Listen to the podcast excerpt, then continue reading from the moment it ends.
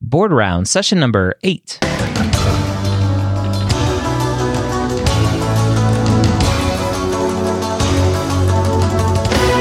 The moment you step foot on campus as a medical student, you are gearing up for one of the biggest tests you'll ever have to take USMLE Step 1 or COMLEX Level 1.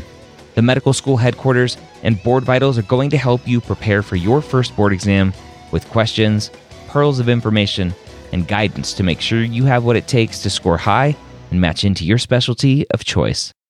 Welcome to Board Rounds, your podcast to help you with your Step 1 or Level 1 prep. We are here every week providing you with valuable information and content and questions and knowledge to help you best prepare for your step one or level one exam. I'm joined by my partner in this process, in this podcast, Board Vitals, this week again with Dr. Andrea Paul, the Chief Medical Officer at Board Vitals. And we're going to dive into some diabetes medications and side effects. Now, one of the things you have to remember with these exams is that you may know the diagnosis, but the question is not going to be that simple. So stand back, be prepared for so many different levels of questions and knowledge that you have to know. Let's go ahead and jump in and say hello to Andrea. All right, Andrea, we're back with some more board rounds covering cardiac physiology, then genetics, and now we get to do some endocrinology. That sounds yes. like fun to me. Endocrinology is near and dear to my heart. My dad being a, a type 1 diabetic, luckily it's kind of skipped me, but uh, it's always something on the back of my in the back of my mind. So what do we have in store today?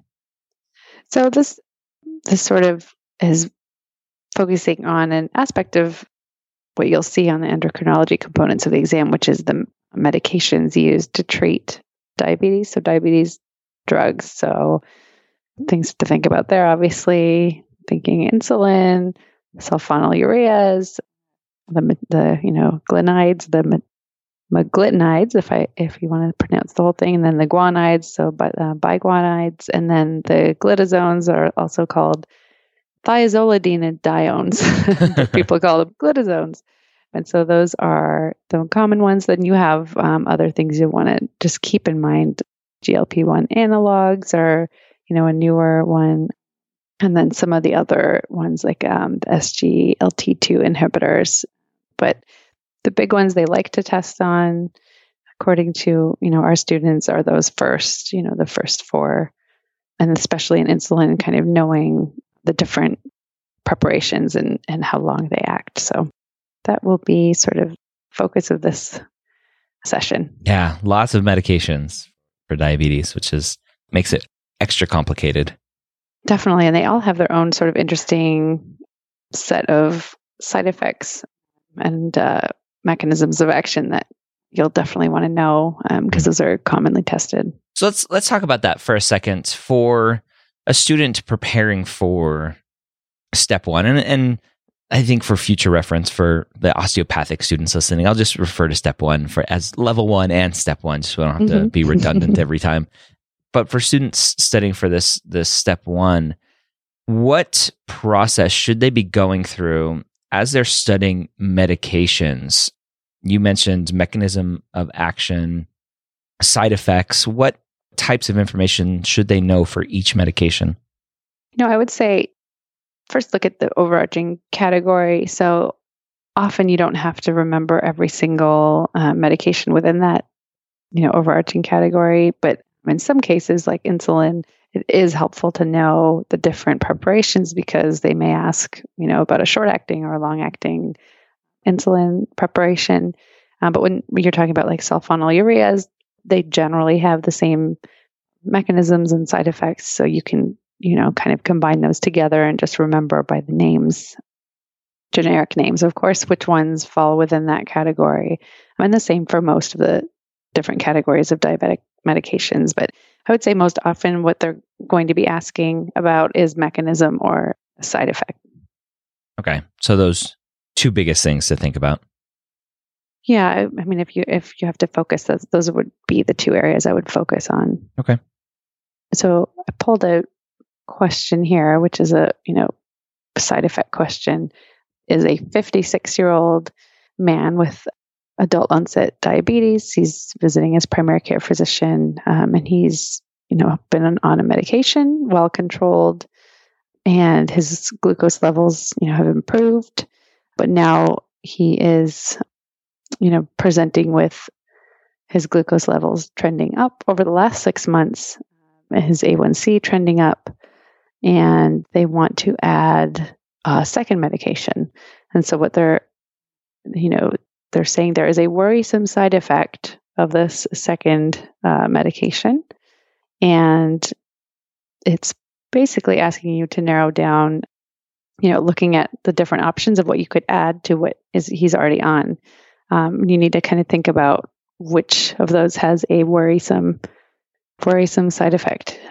And so that's when you kind of think through the categories. He's on a uh, sulfonylurea, which is, you know, when you think about that category of medications specifically, you start thinking about okay, we we know that those, you know, work by they basically um, so glucose normally triggers an insulin release from those pancreatic beta cells, mm-hmm. um, and so they mimic the action of glucose. So they close those channels in the cells, and that depolarizes them, and that leads to insulin release. Um, and so that's the way they work. And then when you think about toxicity, that's the category of drugs where you think about that disulfiram like reaction.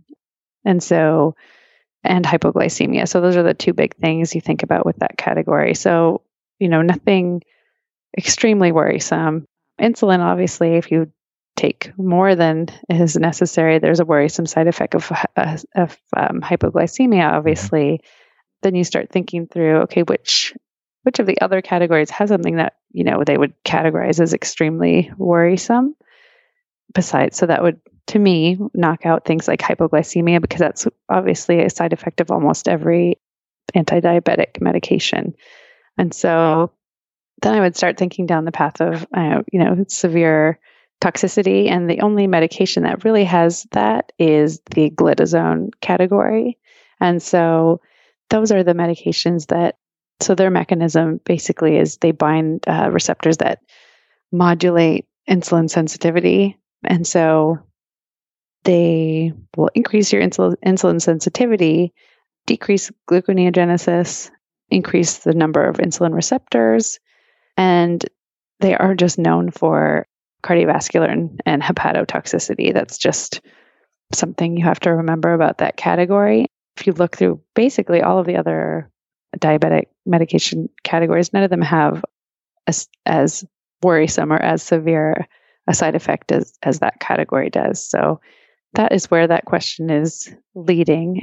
And it goes further to ask what that, you know, what that worrisome effect is. And so that in this case, the answer is hepatotoxicity. So really the, the way you can narrow it down is just knowing that he's already on a, a sulfonylurea and they're adding something that causes a, a, very worrisome side effect. And you immediately can narrow it down and find the medication in the list of options that falls into that category, if that makes sense.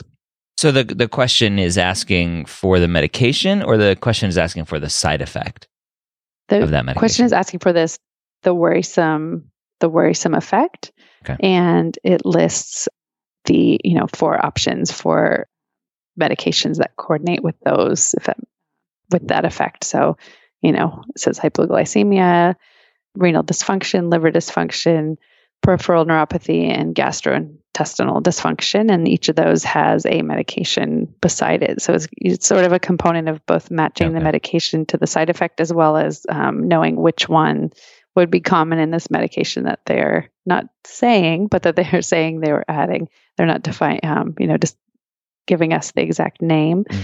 And so this sort of is a, I guess, two step where you'd have to both assume what the next medication to be added is and knowing which one, which category has a worrisome side effect, and then, you know, coordinating that side effect with the generic name of a medication within that category. So a little bit tricky, but I think once you can cross out the other effects as less worrisome, kind of get led down the right path into that uh, into the category that they're asking for, which is the uh, glitazone category. Would they ever have on there two answers that have glitazone as the medication with different side effects and trying to make sure you remember which side effect is with glitazone? Definitely. I'm, I've seen questions along the same lines where they don't say what medication was added to the patient, but um, they say a med- you know this medication was added for this patient, and they come in with say hepatotoxicity or signs of hepatotoxicity. Just they'll just give you lab values indicating that, and so that's definitely an example of where they may give you different you know different options of medications, and you'd have to identify the you know the one that caused this. So you'd have to know the side effect as well as the you know recognize the generic name. And luckily these all end in glitazone and so yeah. that helps you. And not all of not all of the categories for diabetes medications do have a common ending. So there is some memorization required but most of them you know have you know maybe one or two different sort of endings that you can remember like all you know sulfonylureas tend to end in ide mide or or you know glyburide, tolbutamide. So they end in that. Um, just little little things that can help you remember what category versus like a meglitinide, which I'll end in NIDE, um, N-I-D-E. and so, you know, it's there's a you know always going to be a component of straight memorization, but if you can remember the overarching categories, I think that really will lead you at least down the right path where things will start to, you know, your, your memory will kick in and say, oh, okay, I remember looking at this. This was the category that had the these severe side effects, and you know, versus some of the others that have, you know, minor, more minor side effects like hypoglycemia. And so I think uh, this and this one specifically, they're looking at, you know, adding a second medication. You can already cancel out the one he's already on a sulfonylurea. So you can cancel those. You can look down through the answer options and cancel out any that already have that because they're not going to add a second of the same category. And then just remembering, you know, what the most severe side effect in each category is, and then being able to identify which one would be most worrisome or uh, severe. Yeah. I think that the physicians who are part of pharmaceutical companies and coming up with these naming conventions I, I, think they have med students in mind when they, they make sure that all these medications all end with the same thing. They're like, this will be easy for them on the board. So let's let's be nice to them. Only, yeah, it's their only goal. I think that's the only reason. Yeah, you know, I think um, it's nice that there are these um, naming conventions, and of course, it's nice that the test doesn't look at brand names at all. You shouldn't see any brand names on the exam, which are actually much more challenging to remember mm-hmm. because the generics tend to have, follow, you know, pretty repetitive patterns. And so, you know, in this case, you know that, you know, besides insulin, most, you know, most sulfonylureas and meglitinides and the uh, glitazones all have these kind of common endings that you can remember. Yeah. Okay. Anything yeah. else about diabetes and medications that we need to know about? I guess quickly we could just talk through, you know, the, the insulin because they do like to ask for, you know, onset and peak for different types of insulin mm-hmm. and also just the mechanism. You should know the mechanism of, you know, how insulin works and that that cycle in general. But so, you know, Lispro being, you know, starts to act uh, most rapidly.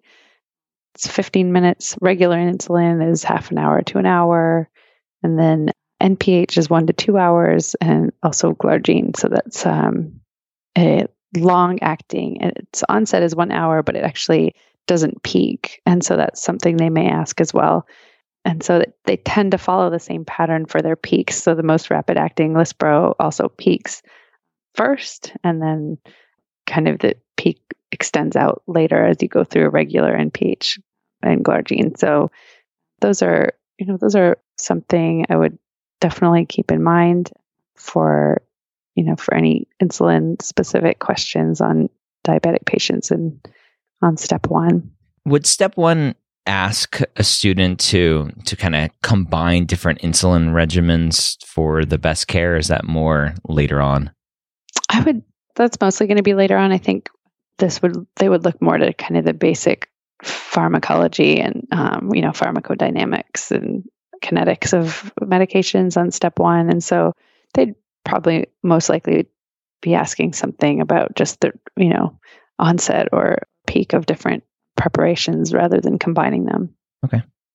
All right, so there you have it diabetes and medications and complications and side effects and all that stuff.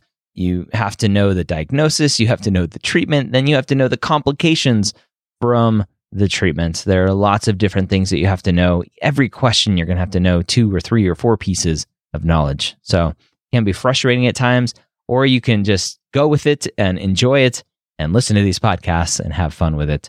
I hope you enjoyed this episode. If you are looking for more QBank help, go check out Board Vitals and the QBanks that they have to offer for step one and level one. They are separate QBanks. And so if you're an osteopathic student, go check out their Comlex Level 1 QBank. If you're an allopathic student, go check out their USMLE Step 1 QBank. And you can save 15% off on those QBanks by using the promo code BOARD ROUNDS. That's all capital letters, BOARD ROUNDS to save 15% off. You use that code, I get a little beer money, you save a little money. So we all win all around. So I hope you have a great week. We'll see you next time. We're going to cover some renal pathology next week here on Board Rounds.